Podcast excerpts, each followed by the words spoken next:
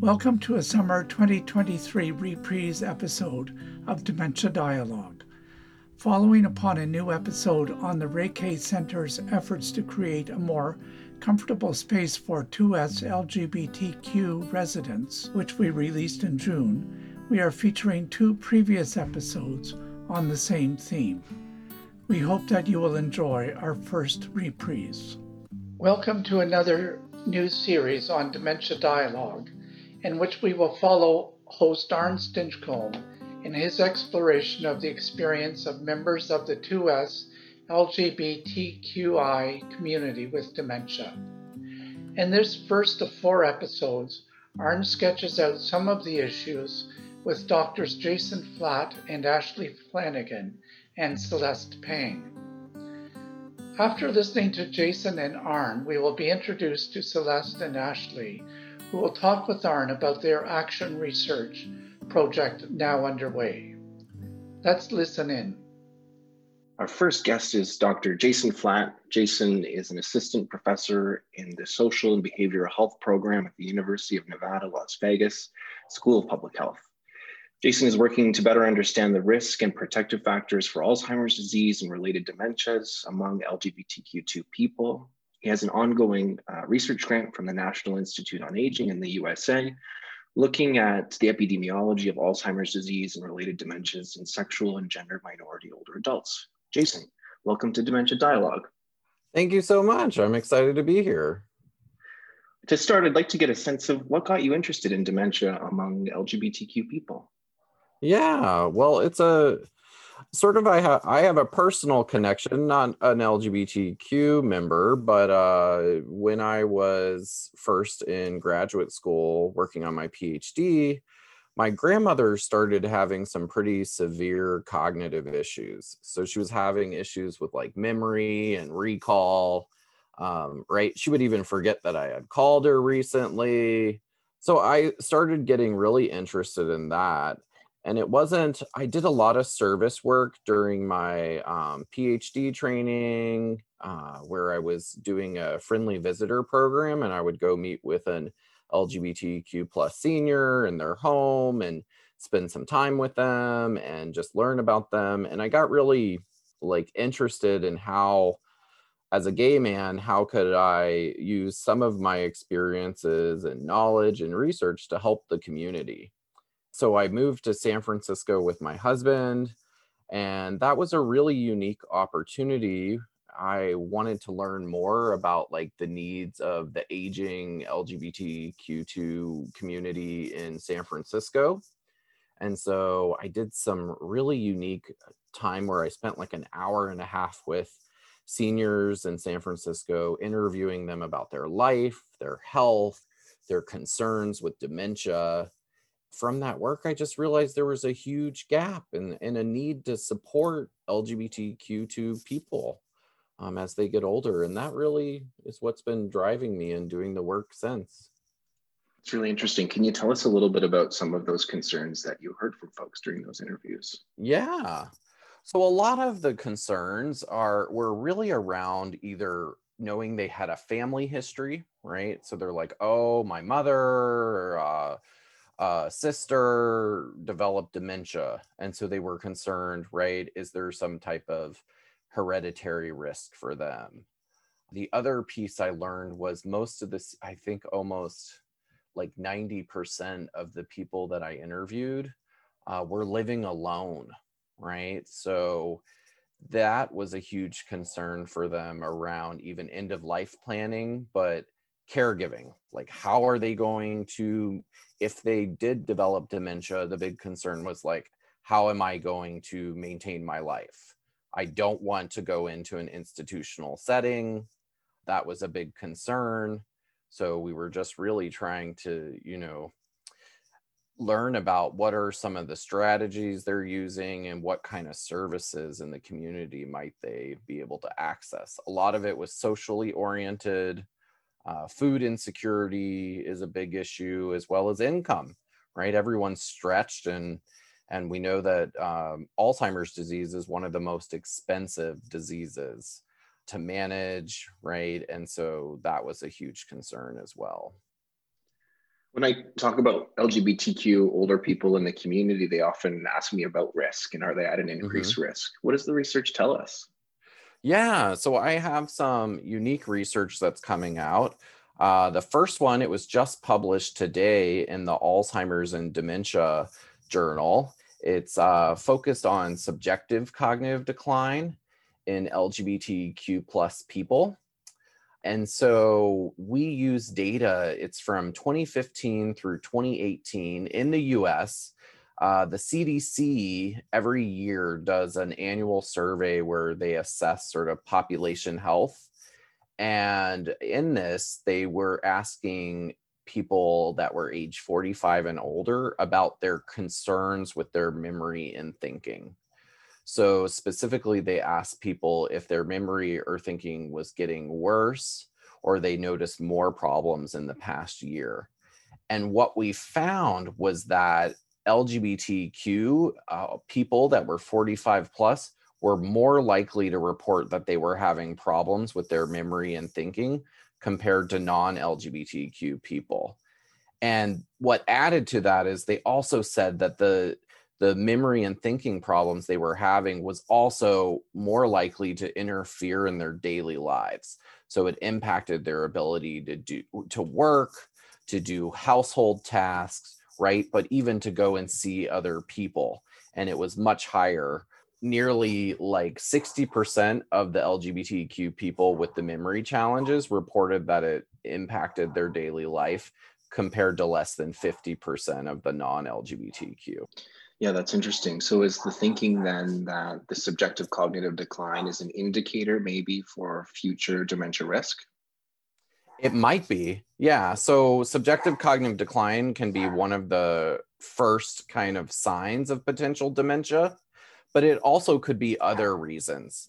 Memory can be impacted by things like depression, they could also be impacted if you had like an infection or some kind of health condition but then also it could be the signs of dementia that are impacting your memory and thinking so that's why we're concerned and then even more so is because it's impacting their daily lives more so that's suggesting perhaps it's more severe i'm wondering about the available data on uh, the number of folks with dementia who identify as LGBTQ? Do we do we have a sense of the prevalence of dementia within our communities?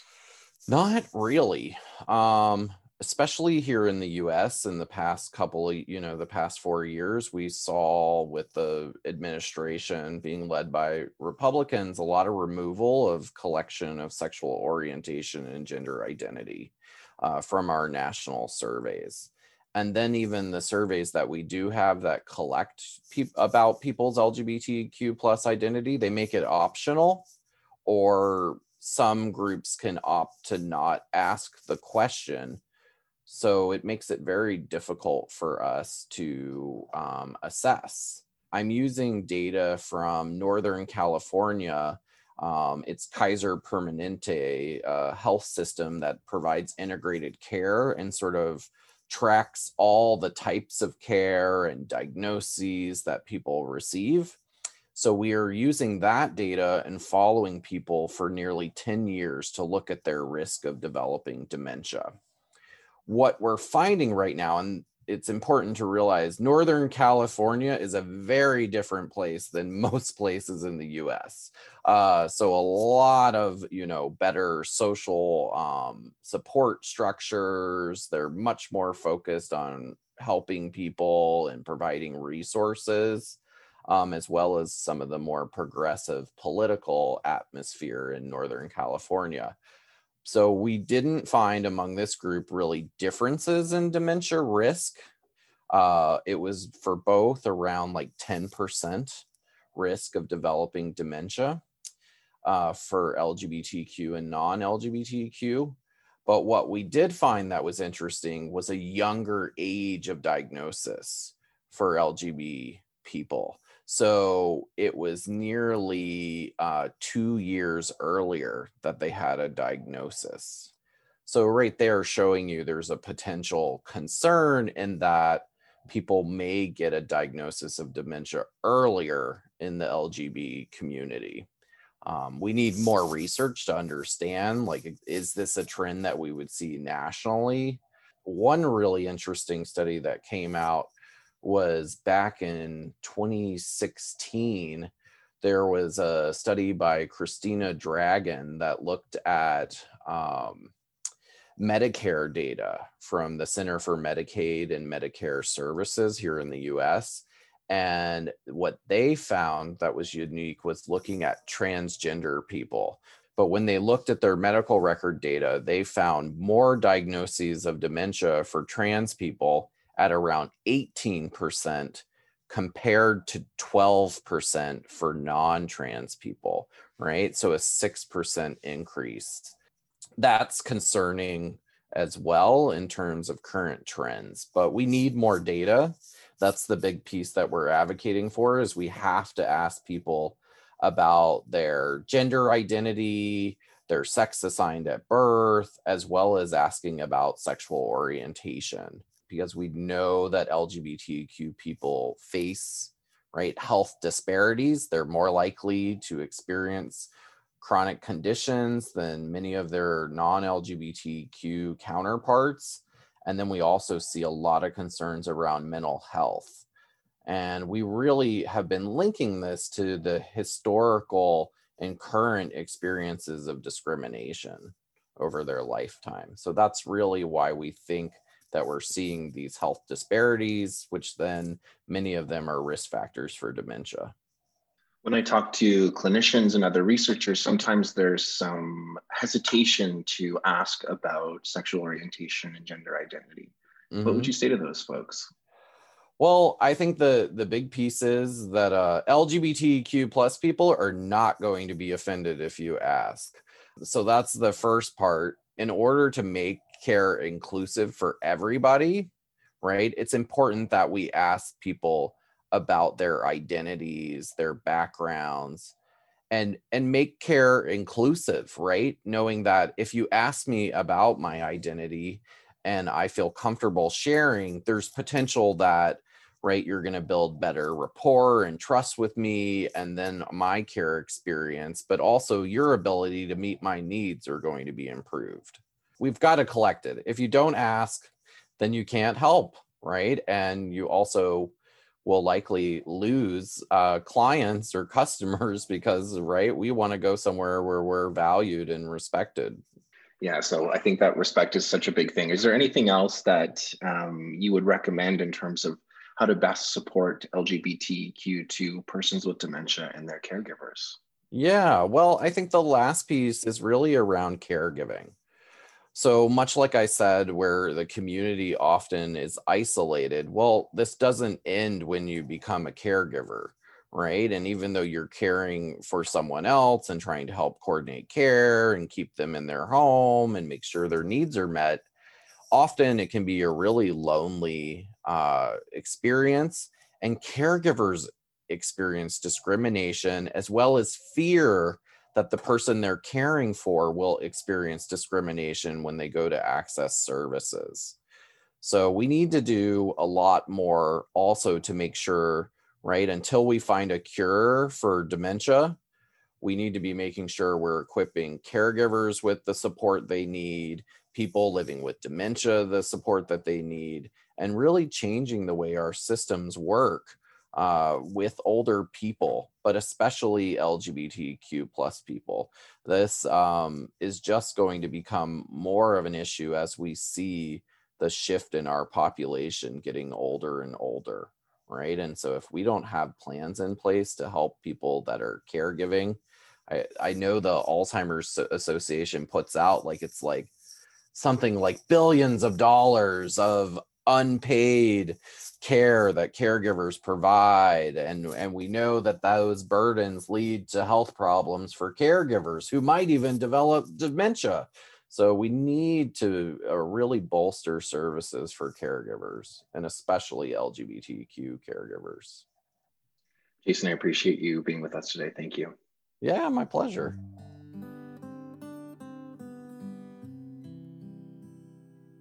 Our next guests are working on a research project focused on 2S LGBTQI persons living with dementia and their unpaid carers in Canada. Ashley Flanagan is a research fellow in diversity and aging at the National Institute on Aging in Toronto. Ashley's research focuses on 2S LGBTQI persons uh, and aging with the goal of advancing comprehensive health and wellness policy programs and services for older adults with diverse gender and sexual identities. Celeste Pang is a sociocultural and medical anthropologist and holds a research appointment as a senior research officer, 2S LGBTQI Health, Aging and Housing at Egale Canada. Egale is a uh, leading national organization for 2S LGBTQI people and issues. Celeste's work aims to advance critical conversations about aging, care, disability, and gender and gender nonconformity in later life. I'd like to welcome you both to the podcast to start, I'm really uh, excited to learn about your research project. But before we get there, I'd like to get a sense of what led to this research project. Absolutely. Uh, so, this research project was an outgrowth of ongoing research, uh, advocacy, and education work at Egale Canada focused on 2S LGBTQI aging issues. Um, so, it uh, grew out of an interest in how we can better support and build that foundational knowledge about how to better support the communities that we serve. Uh, it is a multi phase project for which the research is the foundation, and to do the research, Egale partnered with the National Institute on Aging, and um, Ashley and myself are leading the research. Can you tell us a little bit more about the project, some of the methods, what you're hoping to find? Our approach to this project is two phases. The first phase, we uh, recruited folks to participate in focus groups, which happened online. So we had we ran focus groups with uh, 2S LGBTQI folks living with dementia, and then we had separate and simultaneous focus groups uh, with uh, unpaid carers of folks who are 2S LGBTQI and living with dementia. So they didn't necessarily have to be a caregiving or caring dyad. We had uh, folks who came to the, the project who had past caregiving experience um, and also people who are in the thick of it at the moment. So we have that, the focus groups, they wrapped up in the spring, uh, in the middle of analysis with those. And then coming up, we have a consultation event where we're going to bring together the participants from the focus groups and also stakeholders uh, in dementia care, uh, in 2S LGBTQI aging, um, and uh, together into the same space to kind of brainstorm and think of ways uh, that we can take uh, what we found in our focus groups and move it forward um, and what we can do to kind of reach the most people and, and have the most impact that we can. I know you're in the middle of data analysis. Can you share a little bit about what you're hearing from folks? What are some of their concerns or some of their challenges? So, one uh, key finding thus far that's come through quite clearly is that um, for carers of 2S LGBTQI people living with dementia, they come to this care work and engagement um, from various pathways. So we met with people who were caring for siblings, uh, caring for aunts, caring for spouses, as well as people who had been brought into this orbit of care for community members or people who had previously been more distant friends. So, the importance of community of different forms of queer kinship in supporting uh, people through their journeys with dementia um, is definitely one of the the most striking um, striking findings mm-hmm. thus far. Mm-hmm. And then, in addition to that, kind of this orbit of care, uh, folks that are kind of immersed in it talked about uh, it being quite isolating, and then talked about the focus groups as this first opportunity that they had to share their experiences and hear about experiences from folks who are also caring uh, with and for 2S LGBTQI uh, people with, living with dementia, and also talking to someone else who is also walking that journey of living with dementia as someone who is 2S LGBTQI.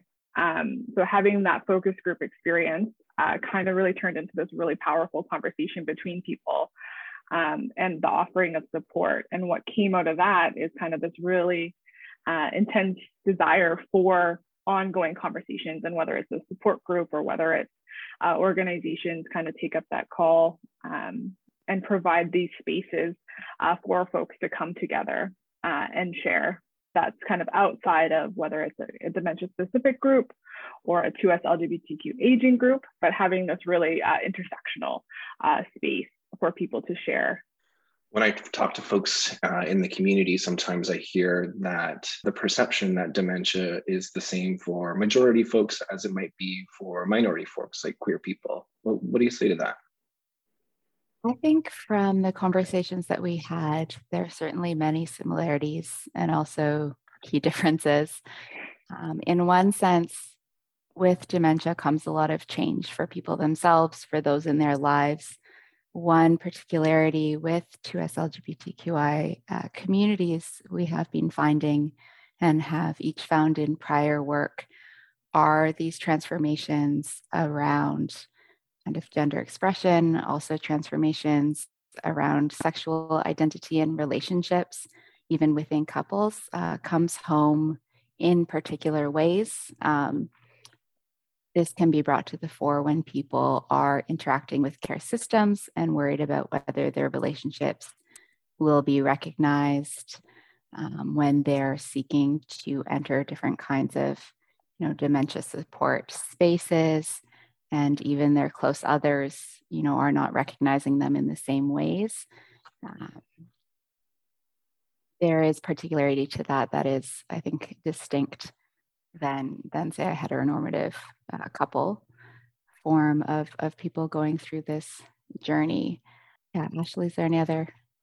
I think you really nailed it there. Yeah, um, just that sense of whether it's kind of this feeling of an erasure of a relationship. So we've had folks talk about, and and this is exactly what Celeste just said, but that there's this sense when you're interacting in a support space and people make assumptions about your relationship that try and fit you within kind of this very heteronormative relationship frame where it's either uh, sister or sibling or parent or a parental relationship if there is if there is an age uh, gap in the relationship that kind of erases the the actual relationship uh, in in a way that tries to fit uh, the relationship into this kind of heteronormative space um, that leaves people feeling unseen and unheard and not as supported as as they had hoped kind of coming into that space. You know to us lgbtqi folks have by necessity and through creativity formed many different kinds of relationships over life and have also had to provide care in very challenging circumstances in the past uh, for example, around HIV. And people are definitely bringing a lot of their expertise, their skills, their lived and embodied knowledge towards uh, what it means and what it can look like to uh, experience dementia, rather um, either as the person themselves or or those around them. So I think there is also not necessarily unique, but particular creativity um, and resourcefulness that our, our communities have been sharing with us. I'm wondering if there are little pieces of sort of positivity um, that you might be able to kind of bring out of those of those findings that might come to mind right now.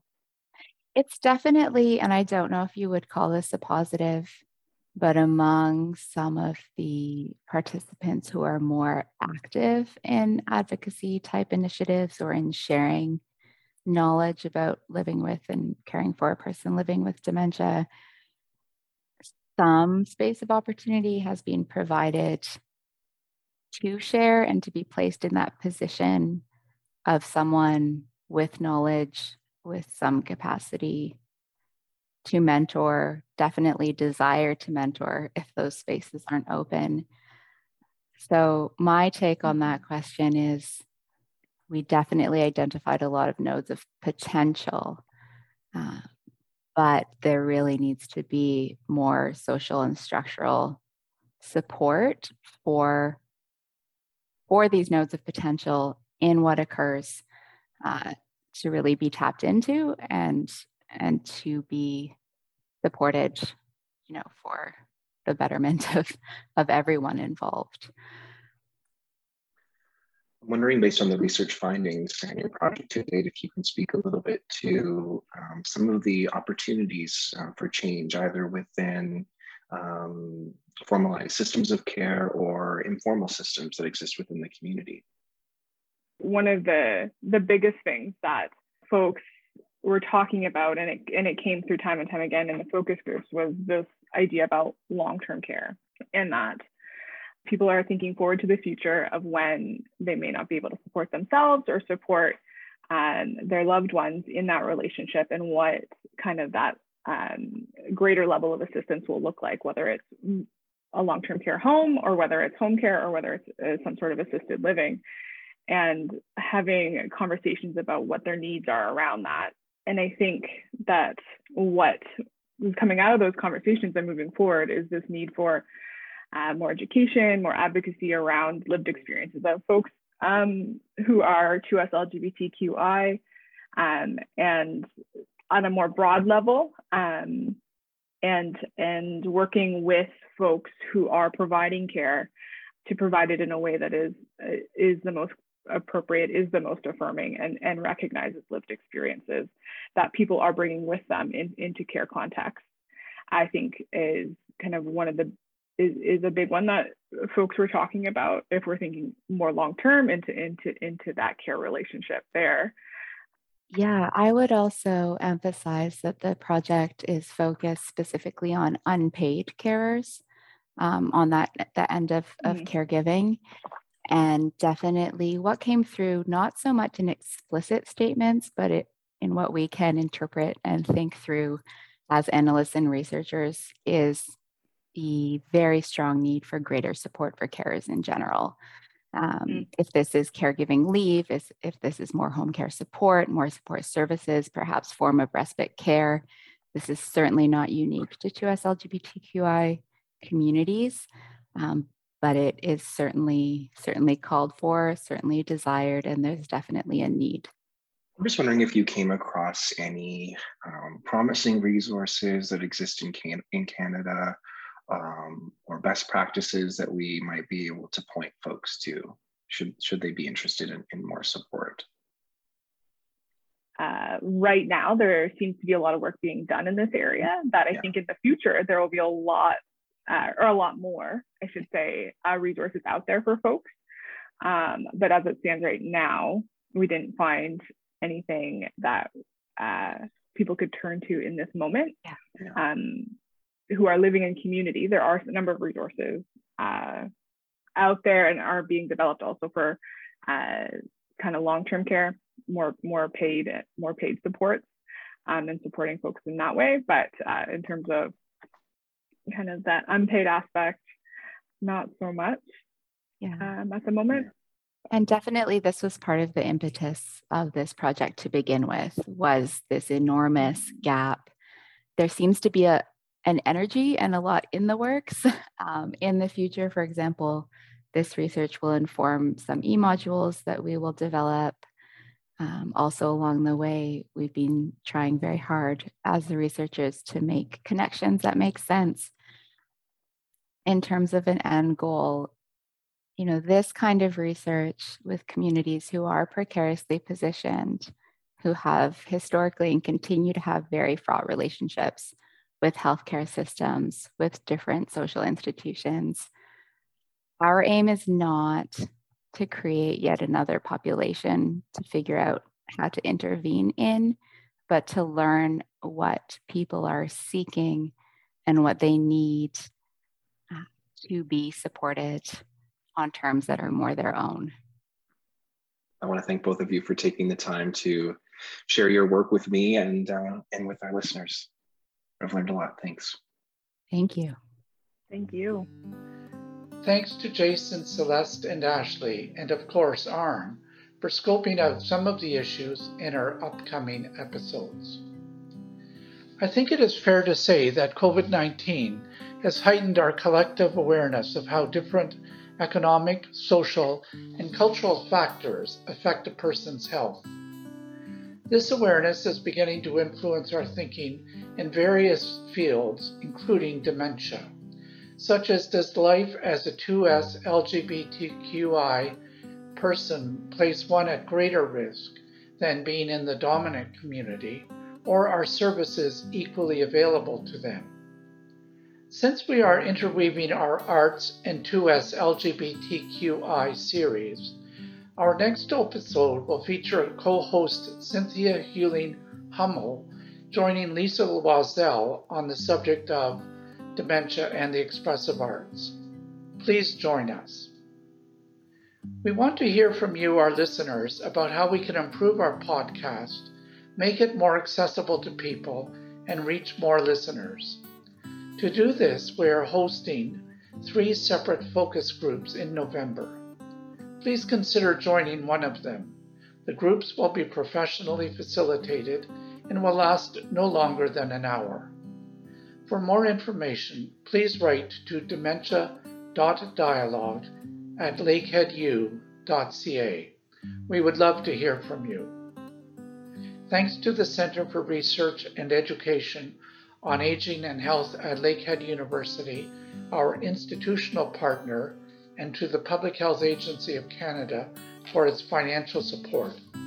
In September, we are excited to be releasing a new two part series on the experience of Indigenous communities and dementia, produced with the assistance of the Native Women's Association of Canada. You will hear more from us on this topic as the month approaches. Thank you. My name is David Harvey.